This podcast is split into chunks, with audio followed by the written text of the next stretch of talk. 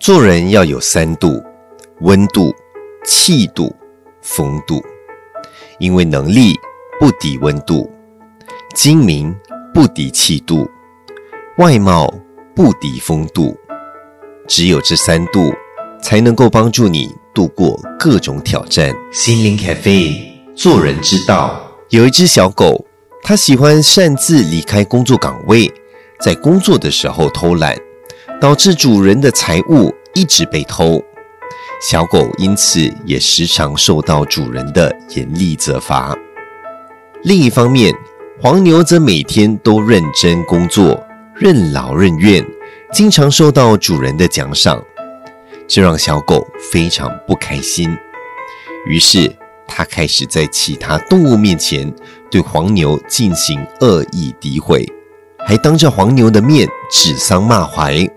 最后竟然还随便找了个理由对黄牛破口大骂。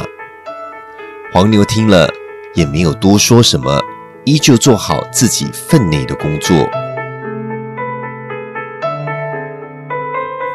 树上的喜鹊看不下去，对黄牛说：“小狗那样在外面侮辱你，你为什么不返回去骂他？快去跟他理论啊！”喜鹊看不惯现状。想要黄牛为自己争一口气，结果没想到黄牛却说：“如果我那样子的话，那我不是也成为了一条狗吗？”面对别人的冷言恶语时，我们还是要时时刻刻提醒自己，一定要从容冷静应对，千万不能够因此丧失自己应有的品行、气度和道德立场。因为少了这些，我们就和侮辱我们的人没有什么两样了。心灵咖啡，做人之道。